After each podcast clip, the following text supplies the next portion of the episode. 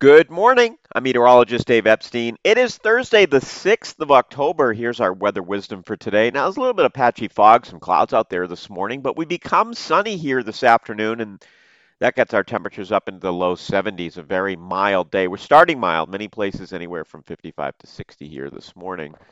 Uh, tonight, a few clouds around, temperatures down to the low 50s. A few clouds early tomorrow, then sunny again. Temperatures into the low to mid 70s. A very mild day. Then we cool off. Saturday, mostly sunny skies. Temperatures only approaching 60. I think many of us under 60. We'll be about 60, 61 on Sunday with sunshine. And then Indigenous Peoples Day, Monday.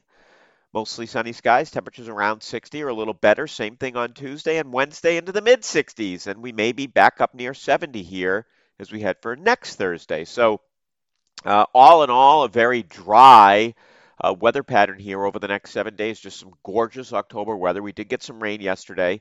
Uh, many places getting, you know, over a quarter of an inch, some places getting over an inch. So we've had a little bit of rain and now we're off to the sunshine. And the foliage continues to change here uh, pretty quickly. You're going to notice uh, the colors creeping southward as well as eastward. There's more color back through the Berkshires, there's more color back through southern New Hampshire, Maine, uh, the higher elevations of Worcester County now, and that's going to continue to move off towards the south. So this upcoming weekend, usually a pretty good weekend for foliage viewing if you want to take it in. Not so much right around Greater Boston, but you don't have to go very far west.